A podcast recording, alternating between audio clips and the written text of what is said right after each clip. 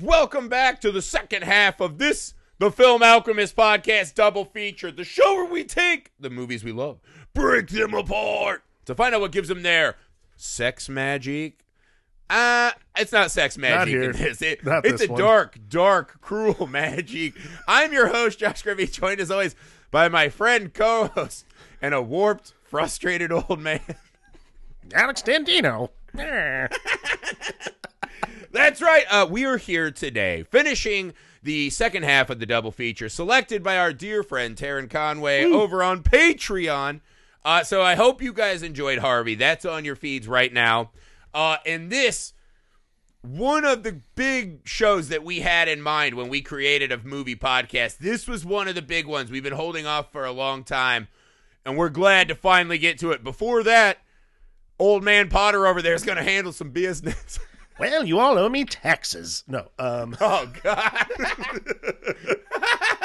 All right. I have no idea at the time of this uh, airing what the big social media post will be, but in the wars, I'm sure we're Whatever's on it somewhere. left. Whatever's left, we're on it. You just find us at Film Alchemist at Film Alchemist Pod. I don't know what our handle is anymore, to be honest with you. Whatever it's called, at just look up Film Alchemist. We'll be there, and of course, you can email us filmalchemistpod at gmail.com.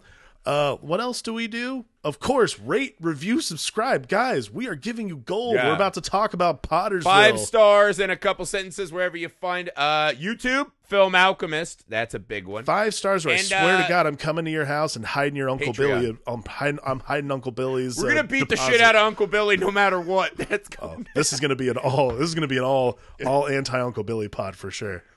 I don't want to go as far as to just say fuck Uncle Billy, but close. Uh the other one, patreon.com slash film alchemist pod.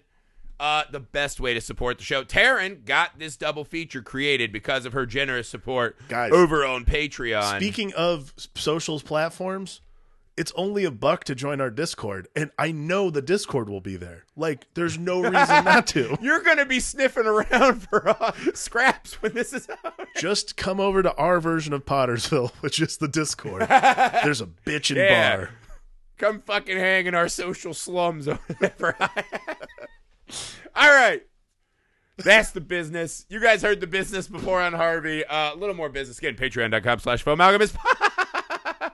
All right. Let's pretend for a moment we weren't cruel, scurvying little spiders. We're trying to get Patreon dollars. Um, I think I, like many people, right? I have the the long family history with It's a Wonderful Life. Mhm. So when my mom remarried, um, I would have been six to nine years old in that range. Uh, my new father, who went on to legally adopt me, every Christmas Eve we had to sit down as a family and watch It's a Wonderful Life. And I remember as a kid, there was nothing I dreaded more than having to watch It's a Wonderful Life. Yes. Because when you're pre 10 years old, there is nothing in this movie that I could relate to. I didn't have a care in the world. I had no responsibilities. You're just like, yeah, George Bailey should leave. He should do whatever the fuck he wants. He should fucking yell at everyone. Who cares? Because you're a child. Right. This is one of the few things that was instilled in me as a young age as a tradition that I still happily carry on in my older age. I remember even in college in my 20s, I was so excited I didn't have to watch It's a Wonderful Life anymore at the holiday time. Mm-hmm. And then I'll never forget, me and Amy were living in California. We weren't back home with our families for Christmas for the first time, and it was killing us. And we were reaching for anything that made us have a connection to our family at home, right? And I turned on It's a Wonderful Life, and I cried like a little bitch. Um, and I still do. Every day I watch it, I weep and cry and feel an overwhelming sense of joy and uh, an excitement to get back to my life when the movie's over. It is truly one of the greatest films I've ever watched in my life. I'm glad that as I aged, I found a new appreciation for it. So, Alex, opening thoughts on It's a Wonderful Life. I, like you, have a very similar story. Um, this was a movie we watched every Christmas Eve. This there are two movies that we have to watch every Christmas. They've shifted over the years, but these two movies have to be watched before any Christmas is had. Um, one is the Alastair Sim Christmas Carol. I have no idea why, but this is my father's request.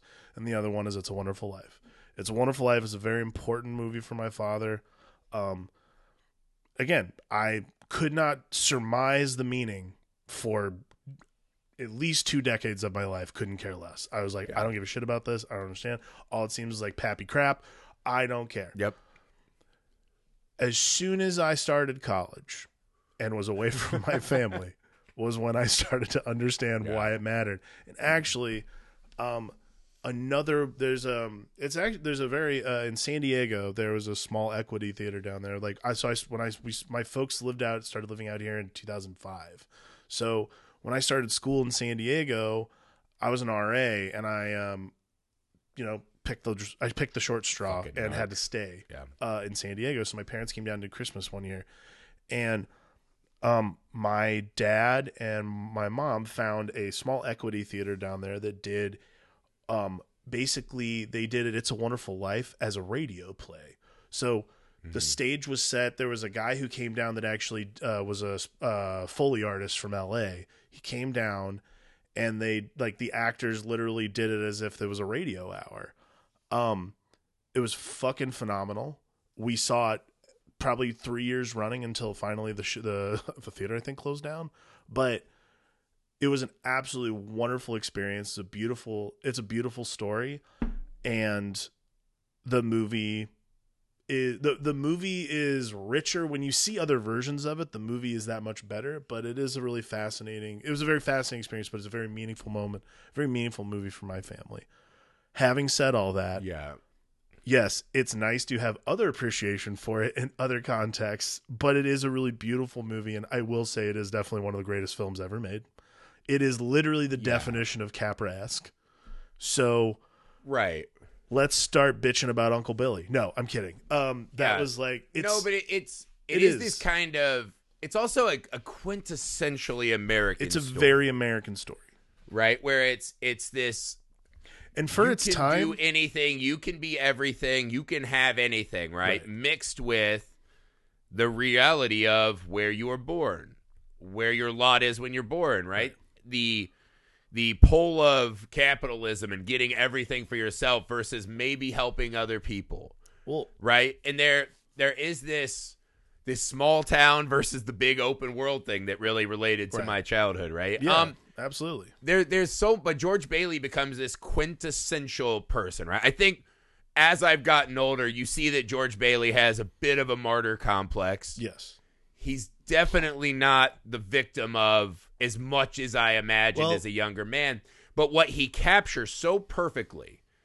And I don't even know that this part is American as much as just human is that there has to be something greater that I'm meant for yeah, right? That I wake up every day and there's some amazing unfulfilled potential out there that I'm not reaching. Mhm. And it just means more to me every year that I'm alive. Yeah. Uh, and also I'm not reaching some fucking grandiose I think meaning that, of my life. It, it's something that is just so primal right. I mean, I think that film.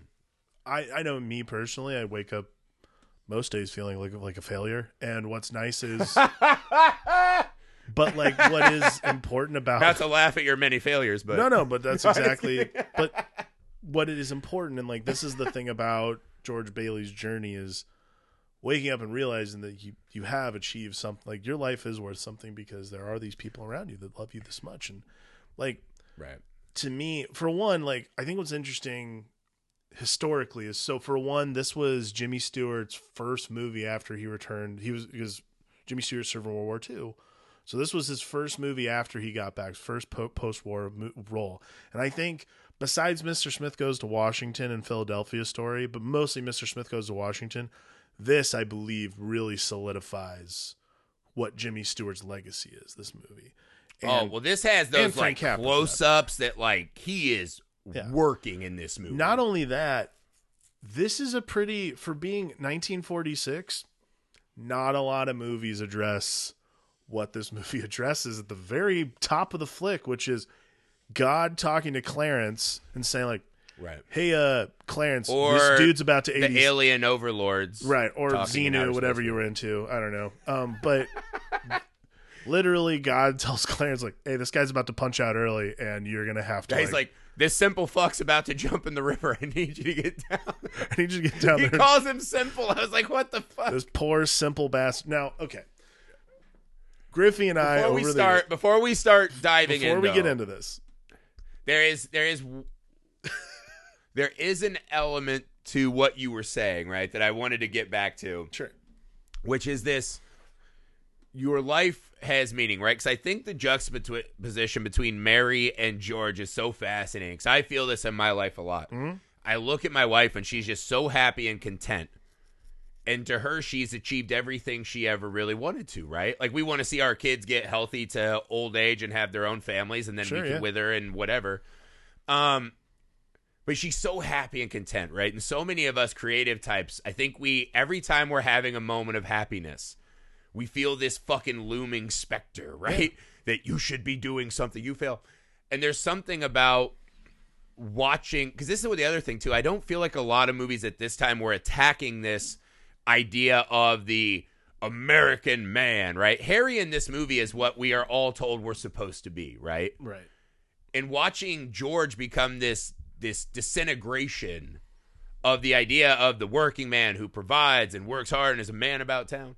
Um that that stuff to me as I watch just watching Jimmy Stewart as this vessel of vulnerability. I I honestly would put this in my top 10 favorite performances of all time. Oh yeah, I mean, That's just to get it out before we start dissecting the actual story of the film. But I wanted agree. to say how much this movie, every time I watch it, my life is richer for it. yes, it's a beautiful. Because eventually we're going to say some things that you guys might not like. yes, But but I Thi- this I is agree. truly we have to get an- it out. Like the disclaimer up front is this is a beautiful film, and it Yeah. does make me reevaluate how much I like bitch about my life every time I watch Yes. it. Like I yes. I swear to God, after we're done doing this, I'm gonna go hug my wife right after this, and my kid's asleep right now. I'll probably give him a kiss on the cheek before he before he hopefully he doesn't wake up. But that's I'm going to continue to wait for my fucking redo, Clarence. All right. So now that we've said our bona fides about how much we love this movie, can we talk about God playing God and how terrifying that is? so I at one point was writing a horror film and I brought you on to co-write with me and we You wrote wrote, this segment about what is this. we were in a real like Tarantino thing Yeah. I think. And we wrote it we wrote a thing about what is the scariest film of all time. the scene takes place at a cabin, and basically Yeah. they're talking about the scariest movies they've ever seen. Essentially it's a bunch of college kids stoned and drunk kids. debating what the scariest What's the scariest movie? It's a ten. So by in way, our it in our young 10-page minds, if I re- yeah, if I remember right, in our young minds, what we said is Rosemary's Baby, free rent and babysitters, not a bad Pretty deal. I think our second one was The Shining, and it was the same kind of deal, right? Free rent, whatever. I can't remember what our other ones were. But what I wrote was that It's a Wonderful Life is the scariest movie ever. And you and I continued this fucking uh, diatribe for decades. We've been harnessing this for decades. But I think without a doubt, this is the single scariest concept that has ever been in a mainstream major motion picture, right? yeah, This is a fucking guy who stays in a small town, right? So let's put it this way. So not only is God the narrator of the fucking picture not show we see at the start, right? so bored that he's going. Well, just the fact that God can hear like six yokels in a small town and be like, well, fucking freeze the universe. We got to handle this. Hold on. But in the scariest way possible. So God loves George Bailey enough to let him lose his ear, to let him never. He gives, he instills in George Bailey the love for adventure, which he will never have. Right? he forces George Bailey to be a slave to the fucking financial grindstone. Right?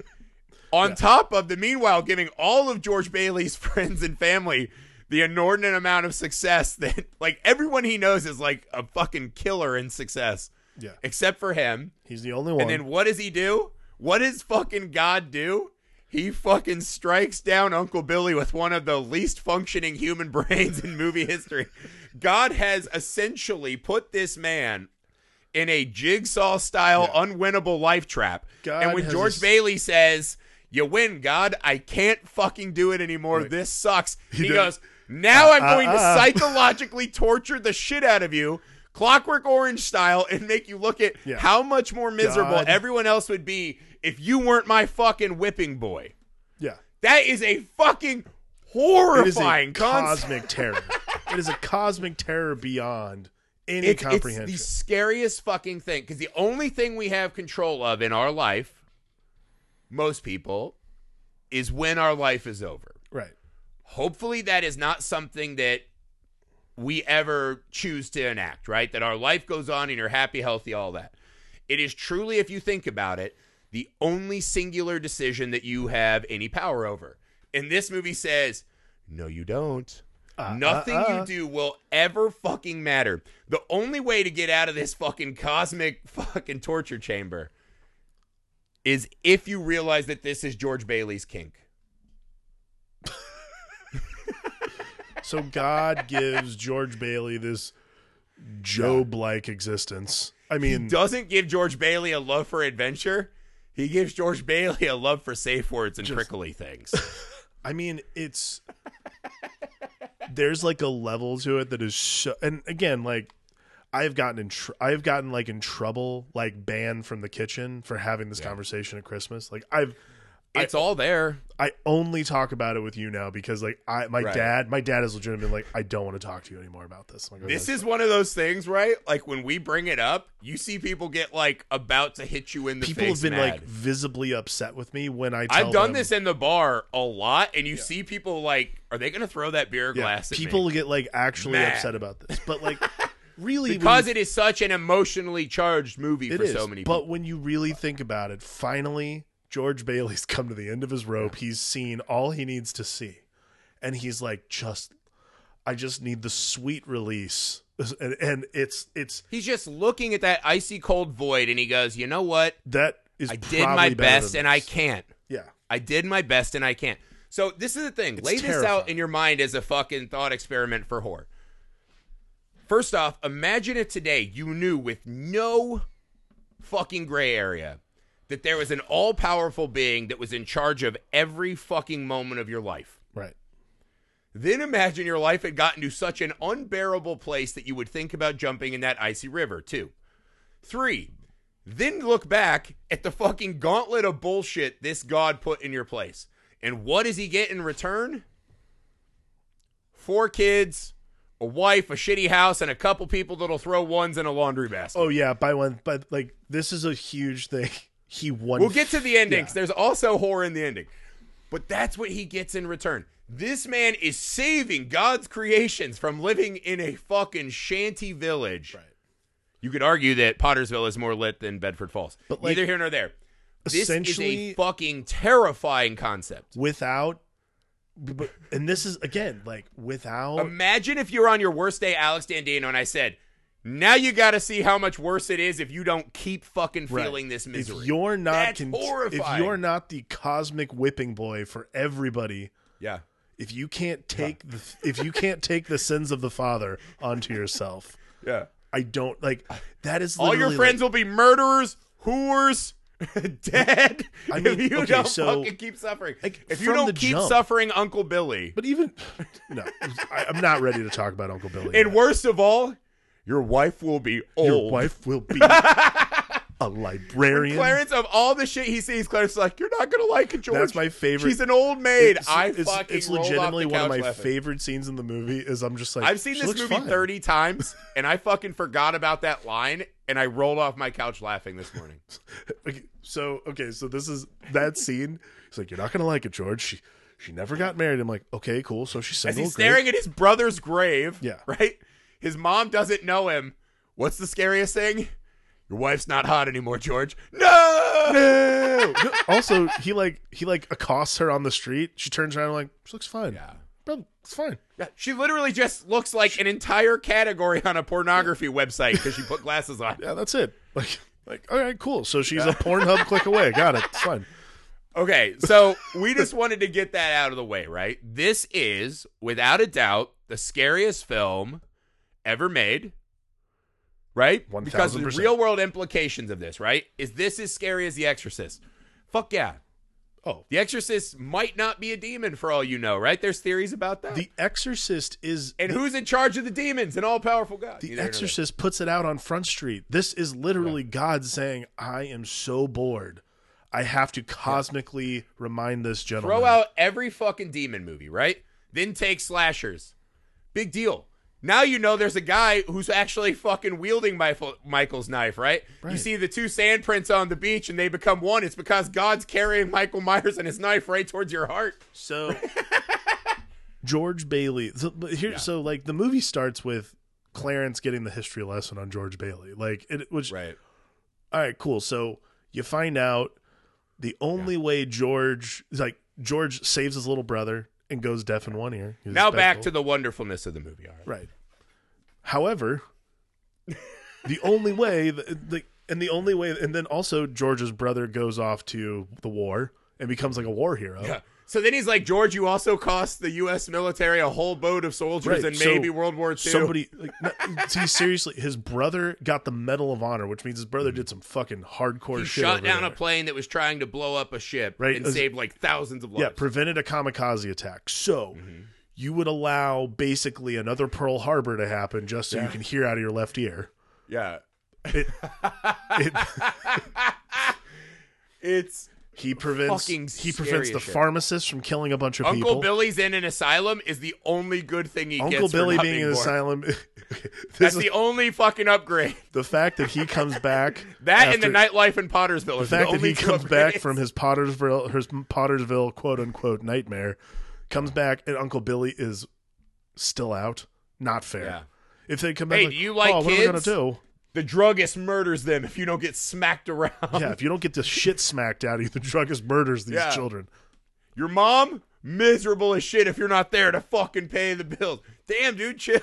Like- and your wife is old Your and has bad vision. Is a librarian and she's alone. she just reads a lot. She just reads all the time and Ah, probably has a cat. he recoils in horror. Ah. Your friend, the cab driver, just drives around with a straight face instead of cracking wise. How about that? the lady who tried to fuck everyone but's gonna move on and do better keeps fucking everyone. fucking everyone. How about that? What do you think about that? In the pool hall. Yeah. What do you think about all Potter- this stuff? Potter fucking literally rolls over the bodies of humans that you killed. George Bailey on his way to fucking I- drink lattes. What do you think of that? Fucking Lionel Barrymore is the uh, maybe one of the all-time greatest villains in a movie. Like So this movie has three performances that are absolutely breathtaking to me, and it's Potter, Yep. Clarence, and George. Yeah. Are Clarence is so fucking. He might be the most lovable character in a movie, and I fucking hate religion. But god damn it, do I love Clarence, and god damn it, do I hate Potter, and god damn it, do I feel sorry for George Bailey. It does just fucking work, man. It it's But so to get uh, one thing I want to read, I want to talk about involving the actual movie and not the consequences of said movie. there is a a perennial theme in this movie, right? Of George Bailey missing his boat, right? The anchor chains, the fucking train whistles, and the plane engines, right? So he misses his chance to go to college because his dad dies, and he tells Potter to suck his dick. And they're like, Potter, I'll keep sucking your dick, but you got to stay. And he's like, damn it. right. Right? Then Harry comes back. He's going to do it for a couple years. Harry's going to come back, right? Right. Harry comes back. He's got a job offer to do research, right? Yes.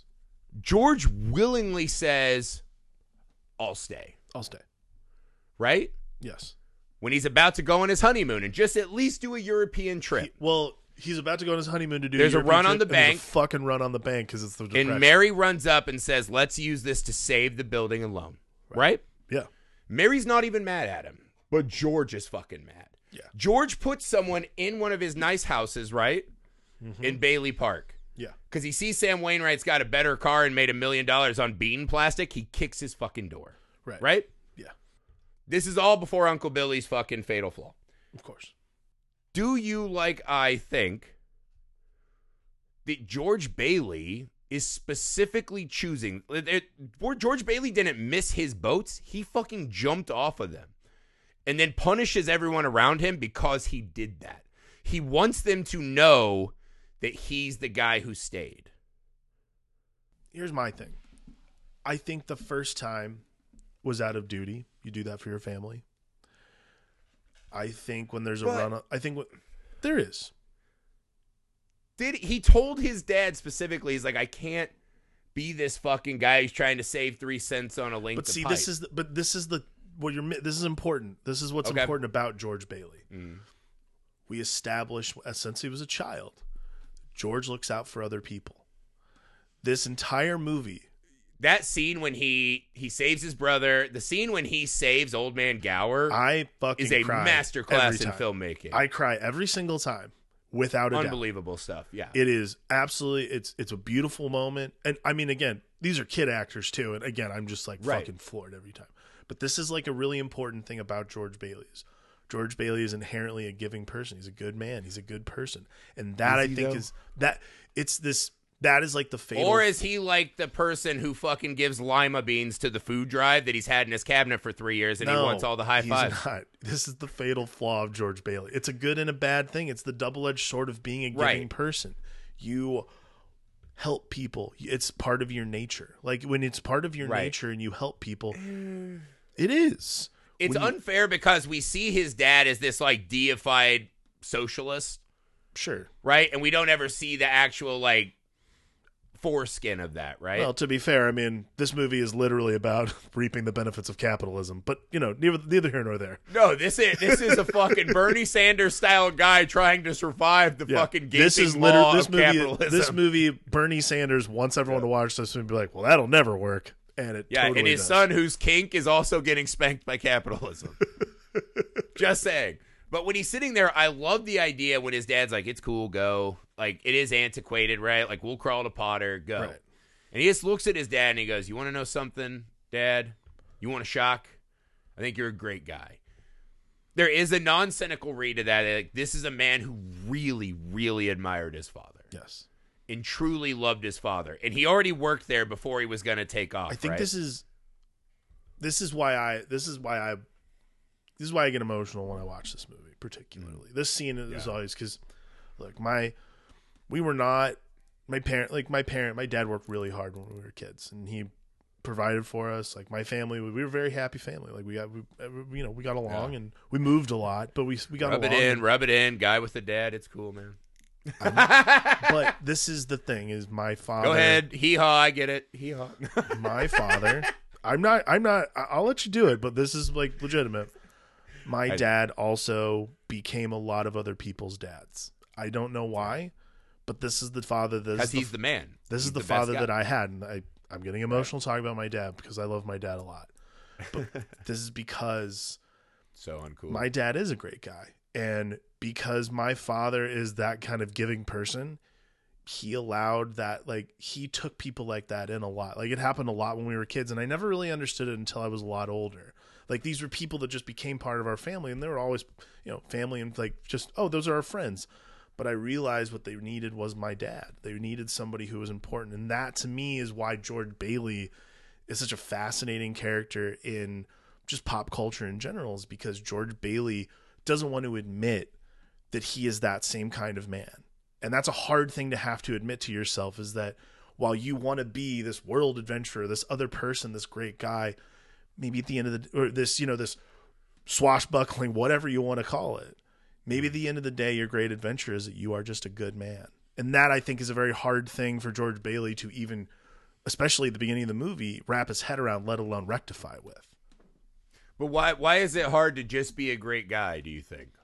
I think it's hard to be a great guy because it takes a lot of it.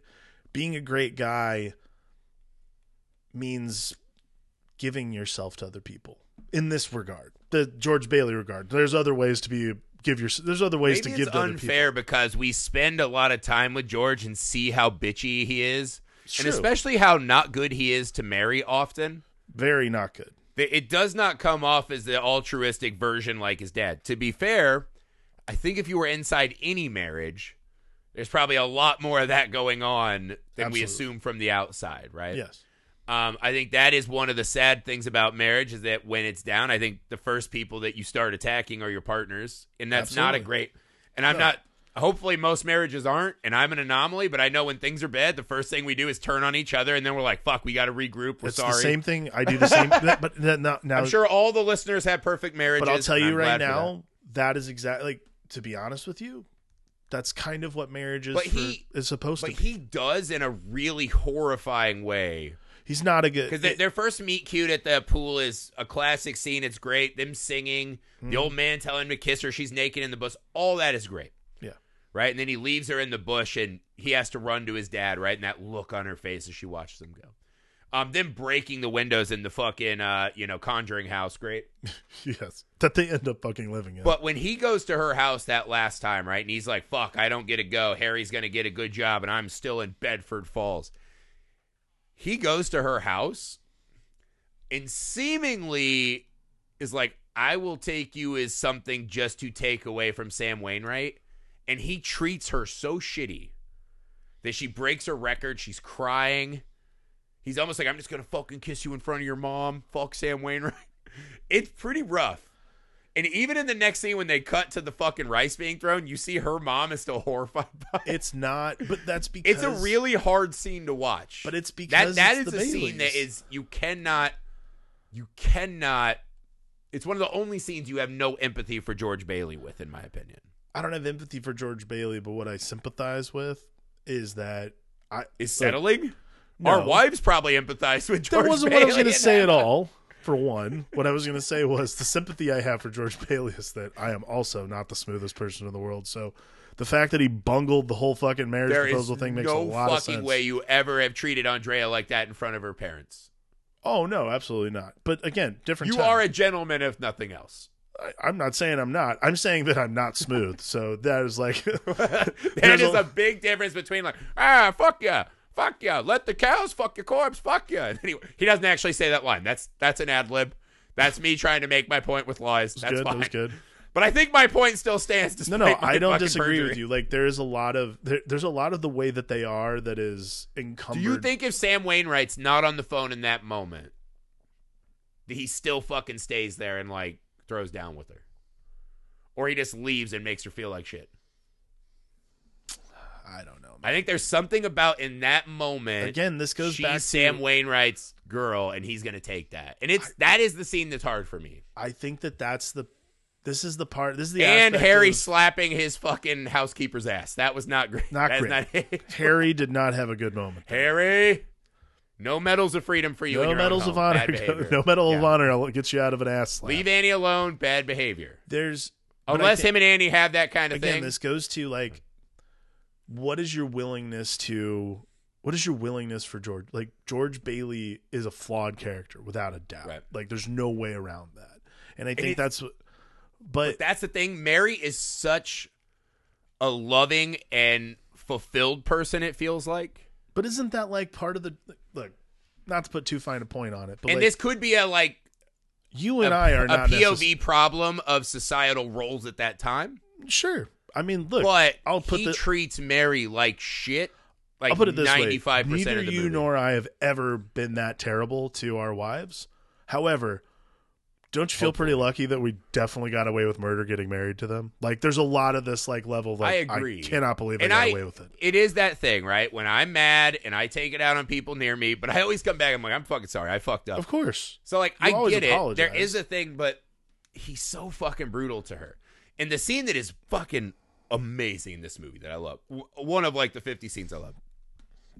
When uh he survives the fucking building and loan Day and he's dancing with the two dollars, right? Mama Dollar. He's and like, I gotta go Dollar. find my wife. And they drive him home, and his friends have put like fucking travel posters out, and they're singing to him. He's got a candlelit dinner. When he walks in that house, and she is just smiling, look at what I've done. I've gotten two rooms livable, right? We're gonna eat and bang, whatever. Right. And she tells him, she said, When I threw that rock, this is what I dreamed of. And in that moment, you see in George Bailey's face, he loves this woman, but this is his fucking life sentence. And he is not happy with it.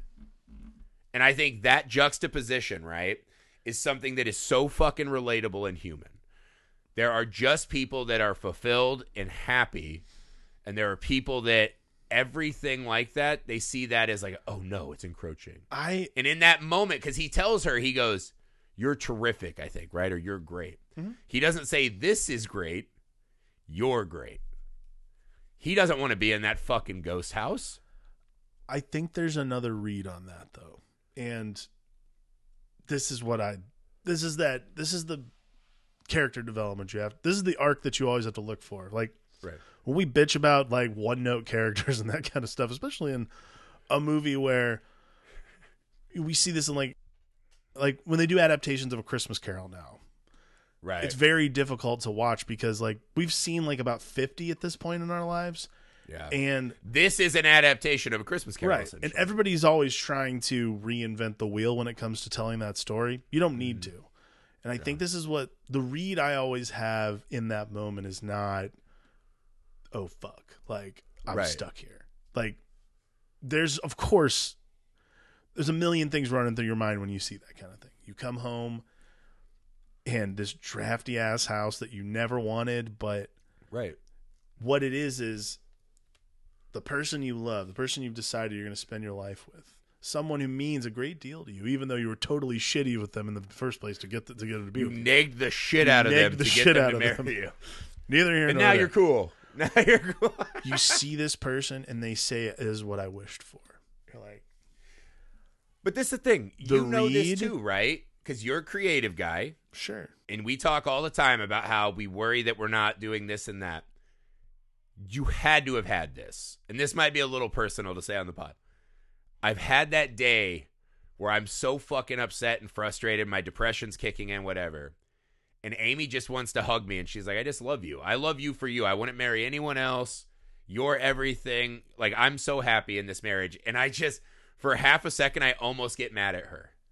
Yes. Where I'm just like, you should want better. You I- are. I it- think about that. it is that thing though, right? Where when we are not happy with ourselves, we get mad at people who just But see, appreciate us for who we are. you we said are. it right there. Like that's like to me, that's Right. the alternate read. Is like Mary says, I and Mary says, like you know, I, this is what I wished for, and that to me is because I, I have the same conversation. I've had that conversation with Andrea this year multiple times. Just like this is, I I'm actually believe- killing it. I'm on the upslide. Amy might be in trouble. I might like be the, Andrea. the hotter, like, better. Andrea's had to tell me she's like, I love our life. Like I love what we've built together, and I'm like, I'm, Yeah. and I've told her, I'm like, I'm sorry that I'm not. You know, I've had, I've had yeah. Uh, this, this is also very personal.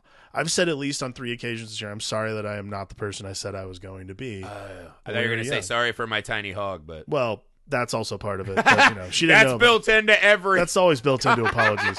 But I, I've said that, and she's like, I, I love our life, and that to me, like, what it is, it's not. Oh man, like I want you to want the same things I do. It's that you're frustrated with yourself.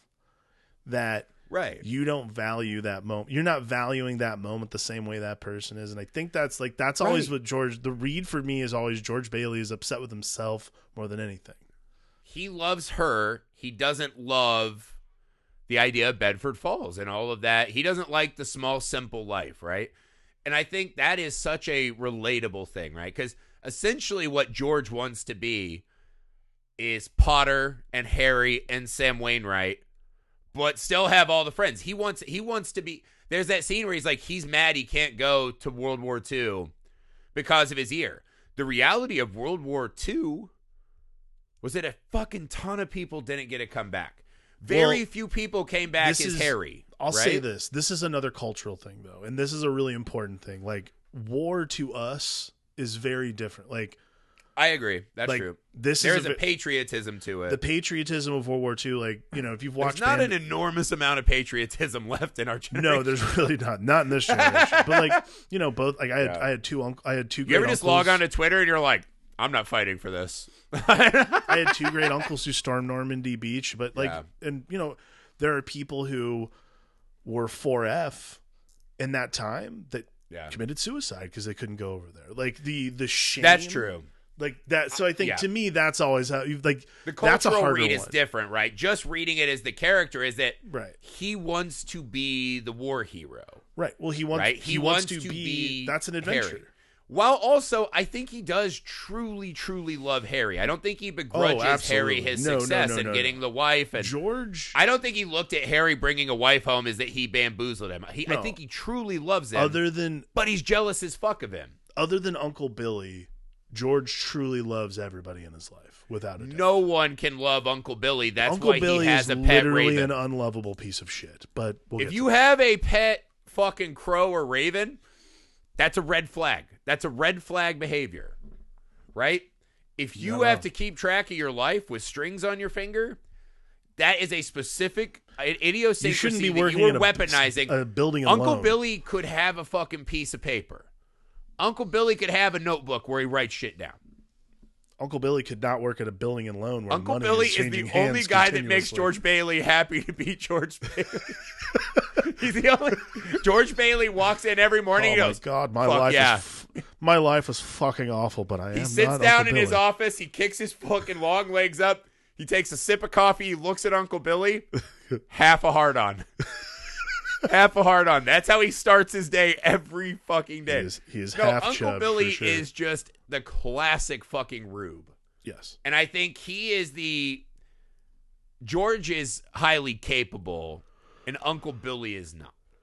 And the fact that Uncle Billy lost the money so he could talk shit about how great the Yeah. Are, there Ugh. is a a delicious irony in There's a very delicious irony to it, and you just want to beat the Billy shit out is of the Billy. shitty, shitty family member who has the greatest heart, but you also can't stand him. You're also like, fuck, this guy makes my life.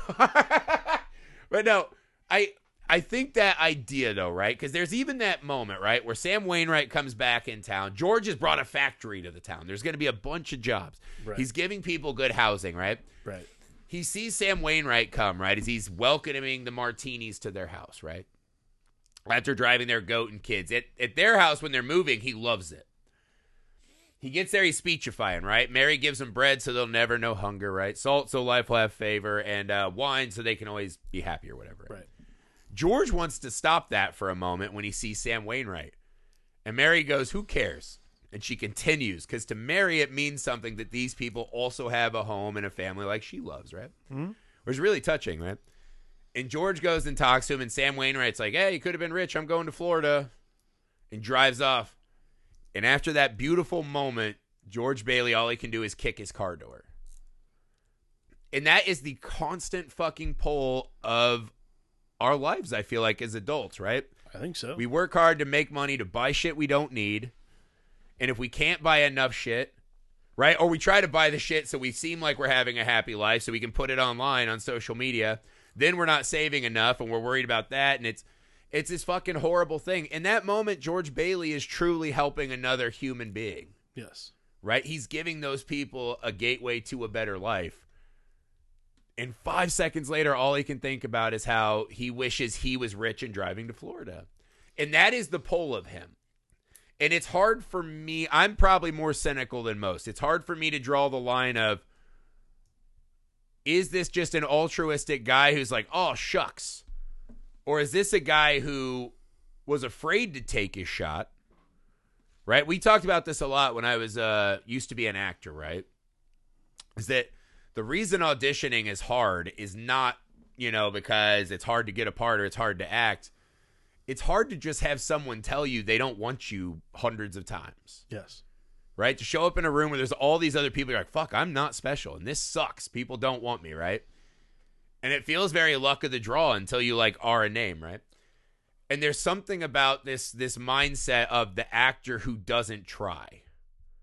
Because in their heads, they can be like, well, I had to have a family. Well, I'm a little old now. Well, you know, mom got sick and that becomes this defense mechanism against now you you always have this plausible deniability that you had all the talent you just life didn't work out. There's a part of me that watches this and feels like that's what George Bailey did is that George Bailey was afraid he was not going to be Harry or Sam Wainwright or Potter.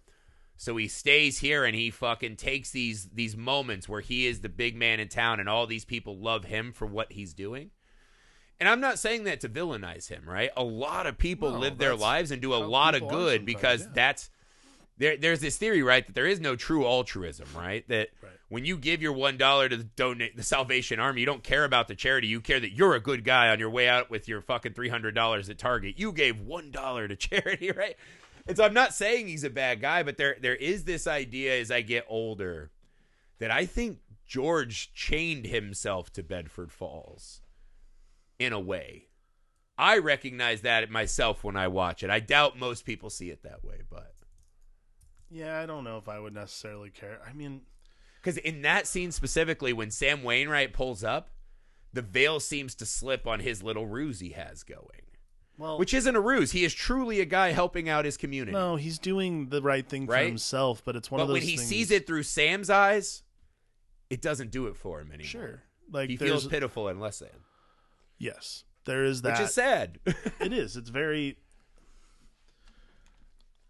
What's sad about, and that's and that's but that's part of the character development. That's part of George's development overall. Is that by the end, George understands that all this work he did in this town, this little town that, and you know, he says it the entire, you know, it's when he comes back to life, quote unquote, and he's running through town. He says it to everything. He says hello to all of it because it's a matter of realizing that while you didn't go to, I don't even remember half the places you wanted to go. You didn't go to Morocco. You didn't go to Casablanca. You didn't go to Japan. You didn't go to Russia. Like all these places, just because you didn't go somewhere doesn't mean you didn't build something.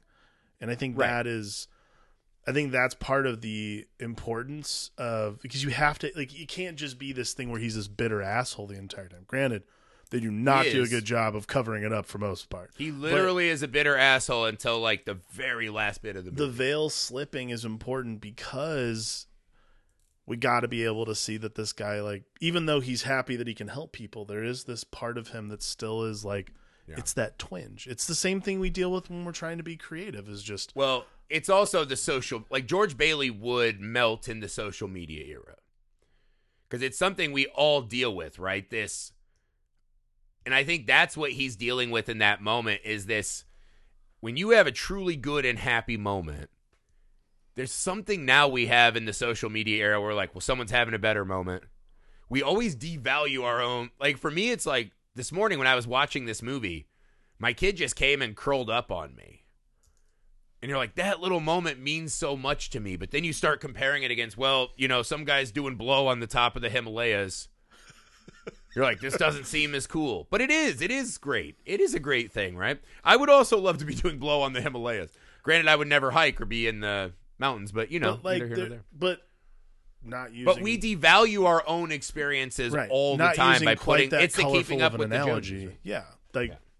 My experience with having a three-year-old is its own adventure in and of itself like there's things that i can say i've done that not other people can say they've done either like and i make my own little strides here and there and we do this podcast and there are things that i feel very there are things that i it's hard at 36 even Right. to find that kind of value in the things that I do. It's very difficult for me. I don't know why. And that's like always been a thing, but that's how my that's how I am. That's how I've always felt. So I relate not in the shittiness, but in the like grass is always greener thing to George Bailey. Like I'm always wondering like Right. did I fuck up? Have I fucked Well, up? And like, you know, yeah. I live with someone who tells me pretty routinely no, but Yeah. it's hard to shake that. Well, there's also this like inevitability of the movie that eventually it feels like every American is going to crawl to a Potter. Yes. And no matter what you do, however great you are, right? A year after you're dead, it's gone, right? Like the general people won't fucking care or remember. I don't remember or care about any of these people that have done great things when they die a year later. The only people are like your family, right? And your very close friends. They will remember you, and hopefully How- you gave them something to carry on with. How So it is this inevitability, right? Right. I mean, and this is like I think. I mean, then this is like when he goes to him. This is like Lionel Barrymore's like great moment of being just like Oh the my biggest God. piece of shit. Well, it's the two scenes together, right? It's when George is enjoying the cigar and he's about to sign with Potter, Right. and he rec- he's like, "No, no, no! I have a kink for failing," right? And he's like fucking whipping his ass, and he's that, that's the direct director's cut thing. But But when he crawls back, when he crawls back that scene is fucking Lionel Barrymore lays that hammer down pretty nastily. Like I, it's pretty rare you have a villain. Not like like pretty rare you have a villain that isn't going to kill someone who literally is like, man, you're more valuable li- he dead than alive. sits behind that Shit. desk and he just shits on all of their lives Yeah. and says, "Someday you will all be coming and sitting in that fucking low chair, Yeah. and I will fucking take what I want. He is like Thanos, an inevitability in Bedford Falls. He doesn't have to do shit. Right. They're all going to come to him eventually. Because what happens when George Bailey dies? He's got to fucking force one of his sons to go through this fucking hell. And like Ant Man, George Bailey is pretty much inconsequential. George Right. Bailey shrinks into Potter's a noose and fucking comes to. Take that, Potter! Fucking slice a little hole, jumps up in there. Yeah! No. And Um, then the guy who jerks Potter off is like, Dear God, I'll push you around now. You're the king. He's like, That's right. Stroke it. so That, that's also a director's. so George so George basically has to be convinced that his life is worth meaning. Like and I think that's because the scene before that is such again it's it's such a scene when you get older you're like fuck I have had that day. He goes home and his kids practice like my kid's in basketball now, so the the cacophony soundtrack of my life is nonstop Ding, fucking basketball ding, dribbling in the house, right? But the kid's trying to practice the piano, right? The other kid's like, how do you spell hallelujah? And it's like, I don't fucking know. I'm not in grade school. His other kid's upstairs sick, right? The other kid, you know, is fucking meh, meh, meh. And the wife's like, isn't this great? And you're like, I want to fucking die. yeah. I want to sit in a fucking soundproof room and cry, but I have to do this parent shit. And of course, he does the wrong thing. He fucking screams at the teacher. That scene when he kicks the fucking table over in the living room and his family, especially his kids, look at him with that fucking look of terror, that abject horror. I have a dad have fucking lost it. And I have a loud booming voice when I yell. And I've seen my kids shake and look at me like they're a lawyer and I'm a T-Rex. Yep. And it is the It's terrible. worst scumbag I've- feeling. You're like, I'm their dad. And because this is the thing you don't know until you're a dad is that we're all just very fallible pieces of shit and we're Yes. trying to Like, learn on the fly miserably fallible. We don't have any answers, right? There are no answers anywhere. And you go through it, and sometimes you're having a bad day and you raise your voice. And I see my kids look at me like I'm a scary guy and not their dad who protects them from the world. Mm-hmm. And it is crushing. And I think that is the very moment when George is like, I am hurting these Yeah. innocent kids so much. I think that's the moment that fully breaks them. Agreed. That is the worst fucking you- feeling. yeah, in no, the it's the worst And if you're a parent, world. you probably had that day, When you and it is scare the your worst kid fucking with feeling. when you scare your child with the discipline that you have to dole out because Oh yeah. just the shouting. Like I'm the same way and I don't like raising my voice, but when I Oh, do sometimes you'll do that. You're yelling and you like stomp towards them because it's just how your body's moving, and they're like, "Fuck, he's huge," and they're Yeah, it's- exactly. It's, fucking horrible feeling. Yeah, I mean, there's and that that yeah, but like they're the last people on earth that you want to make feel that way, and you're like, Yeah. I have nothing else to give. And they're not doing anything to make you mad. They're just existing and being happy with no yeah, care. They're just being kids. There's something about their carefree joy that just grates on your fucking heart. It's fucking terrible. yeah, But in that moment, because he then goes to a bar and he fucking has a drink and gets punched out. yep, He prays to a God he doesn't believe in. But it's that moment when his family looks at him and, and I think Mary even says, like, I think you should and she cuts herself off. yeah, But I think in his he finishes that sentence in his mind hmm and he's gonna go, man. And the the jour- the grading journey for us, the audience, to relive our fucking many mistakes via George Bailey as we walk to that bridge. It's brutal. it is a perfect example of that. The countdown of the bomb is better than the explosion yeah, right? That's where all the fucking juice and drama is. And yeah, he gets to the bridge and Clarence jumps in first, right? That shot where we first see Clarence fucking like leaning up like he's on a fucking 90s hip hop album. Perfect. love it. Perfect. And yeah, that's when that's when we enter the I wish I was never born. Fine, you're never born. Right? That segment of the movie, while it is interesting and obviously like a classic bit of cinema, I think that opening of the movie is just that's where all the shit I love is. Yes, I, I actually think that Potter, the Pottersville section, Yeah. other than The last real- third of the movie is fine. That first part is where all the glory is. agreed, Like the la- the resolution of the movie is okay, but the the glory of the movie is. I do have a question for you. Sure, Would you rather live in Bedford Falls or Potterville? I gotta tell you, Pottersville looks pretty bitchin'. Like, I was just like, fuck, dude. I I bet they are selling fucking studio apartments to hipsters like crazy. I mean- Sounds like, let's see, bar, bar, bar, bar, brothel, bar, gambling bar, place, bar. brothel. Yeah, I mean it's like it's like the NoHo Arts District. Like it's Yeah, I was gonna say that's a fucking gentrified downtown. What are we talking? about? Throw I mean, I guess you couldn't gentrify Bedford Falls any harder, but I mean, you throw in an Urban Outfitters, you're pretty much good to go. You know, I mean, gotta- that is every fucking little spot in LA. It looks Yeah, exactly. so- I was just saying, I was like, Bedford Falls looks stupid. like, oh, there's a building and loan. I don't even know what the fuck that is. That's a stupid building. What the fuck? They have strippers in there? Yeah. yeah, dude. Can I go gamble on the Dolphins and get a face ride? Yeah, come on down to Pottersville. Two for one specials. I mean, You know, just out of camera too. There's like a fucking Hooters. and all kinds there's a B Dubs. I just think, I think, while that scared people of that era, I think all of us watching it today are like, "Fuck, I would way rather I- live in Pottersville." I think the cynical adults watching it today would be like, to be fair, if the worst thing that happened that when George Bailey was the George, Do I George, want to live in the town where everyone's the guy who's worried about his grandpappy's tree? Or do I want to be where every fucking building is throwing down? So wait a second, George Bailey isn't around yet. Uncle Billy's institutionalized, and there's a So what we're learning is librarian. that fucking yeah, George Bailey's a narc and Uncle Billy deserves the asylum. Yeah, Uncle George Billy should be Bailey's in the, the, fucking cosmic hall monitor that made these people not want a nightlife. I just and again, Come This on. This is look, and this is just me. This is just if you're gonna have like, if someone's gonna be a librarian, Donna Reed, get the fuck out of here. All right, Donna Reed is a, Donna Reed for 1946 is Okay. a fucking smoke show. So- there's no ways. There's no way Sam Yes. Wainwright would Wainwright wouldn't come right back and smoke. And Oh, yeah. snack. yeah. Come on. He'd be hee haw, hee haw, hee haw. Hee haw. You Ooh, know he does ooh. that when he fucks. Oh, absolutely. Sure. But but there, uh, this is also a a chance. Well, again, I think the movie kind of freezes for me because the thought experiment is fine, but I I run through the thought experiment. At this point, it's hard for me to remember the first time I watched it, right? But the thought experiment is essentially over for me at this point, and I just want to get to that last bit, right? Yeah.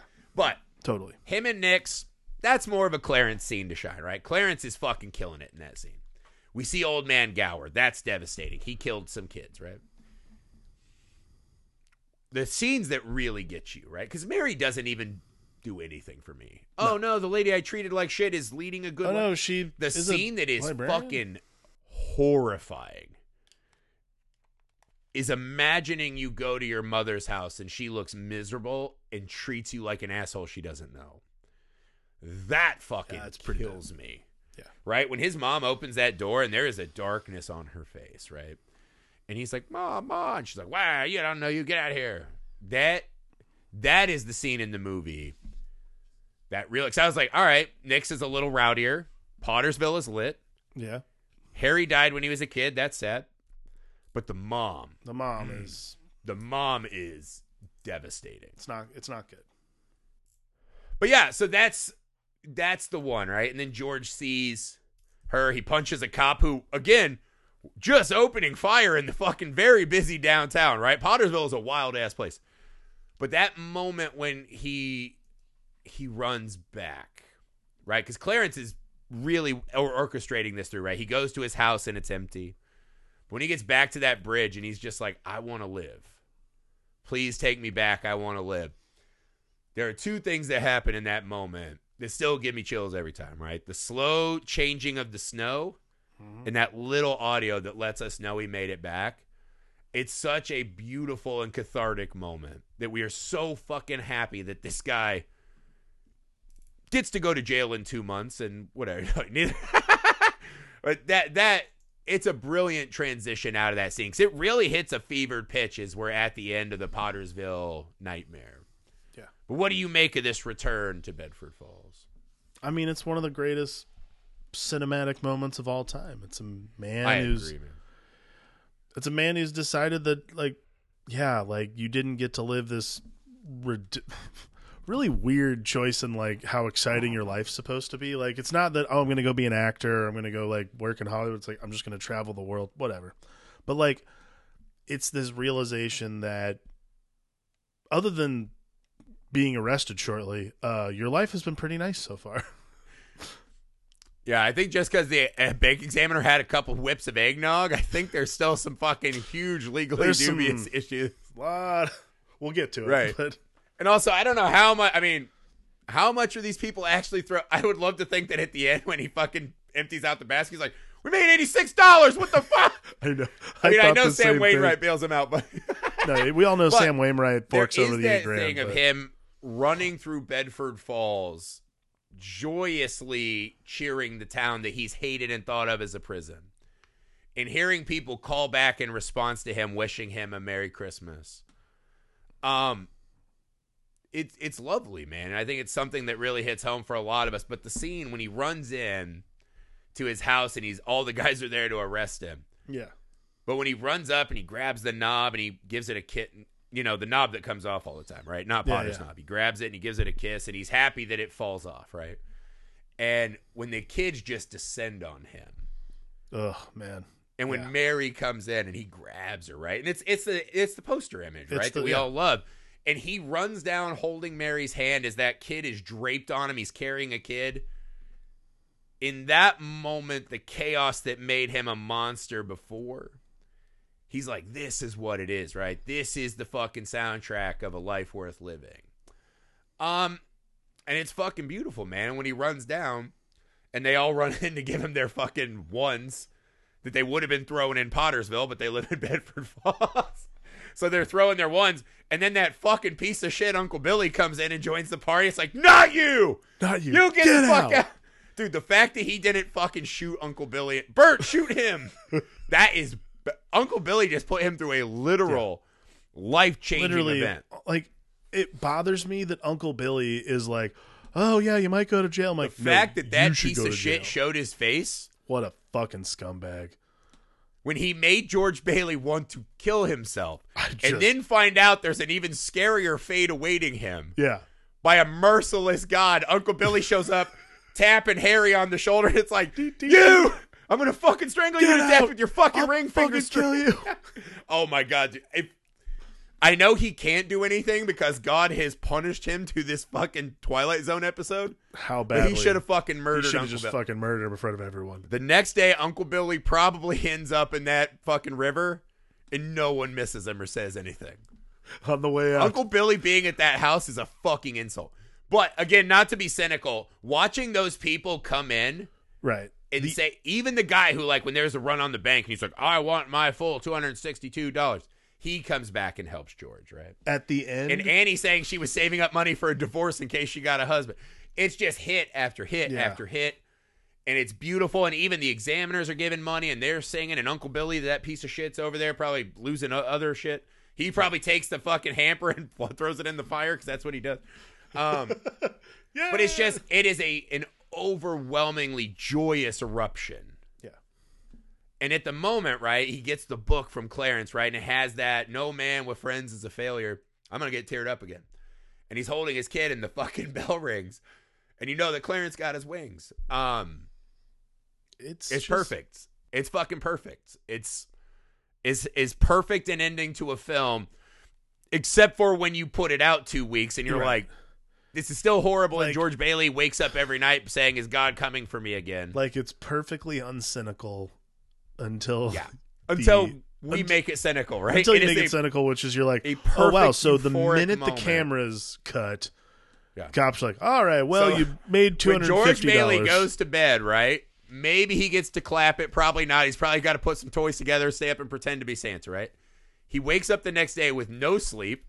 He's been drunk, beaten up, jumped in a river, thought about killing himself, Hypothermic, realizes he has to murder Uncle Billy. Potter's still going to continue those charges. Yeah. Just because, because this is the other thing. Everyone in the town is giving him that money that night because it feels good on Christmas Eve, right? Again, George Bailey and the people of Bedford Falls have a charity kink. Yep. What happens the next morning when they're like, wait, did George actually steal the eight grand? Did George, because he took responsibility for it and didn't out that piece of shit, Uncle Right. Billy. They're going to start saying, "Did he actually steal that money?" So here's my question. And there's going to be questions. And are we to assume Uncle Billy won't keep fucking up? So George Bailey means- has to kill Uncle Billy. I mean, that does make Potter like the most despicable person because that means you know he went out and spent eight thousand dollars on just like some. he probably just put that in his fucking big ass bank account. Just And love it does. life. That's not his fault. If your fucking enemy tells you to suck his dick Oh no, I don't then disagree. puts his eight grand in the newspaper, I'd do the same shit. Fuck him. Uncle Billy's been fucking playing loose and fast for a long time. But also get this. So every night George Bailey goes to bed, the next time he has a bad day, the next time Uncle Billy loses some money, the next day Mary uh, you know, starts like, "Oh, that guy down there at the library, he's pretty good looker, right?" The next time his kids fucking drive him nuts, he cannot allow himself to express a normal range of human emotions for fear that God will put him back in the blender. He is now a mouse who is not allowed to experience human reactions. And if at the end of this movie you're saying me the entire plight of a man's life who lives in a ghost house, right? Who has the fucking worst uncle ever, how many times do you think they're going to fill that laundry basket up for George? Not that many. Do we know this is God that helped him? Or is it the devil? Yeah. or is it Beelzebub? I'm just saying. Or is Look. it Beelzebub? was Look. that not was that not Nebula's we saw? At What the, the- butthole of hell?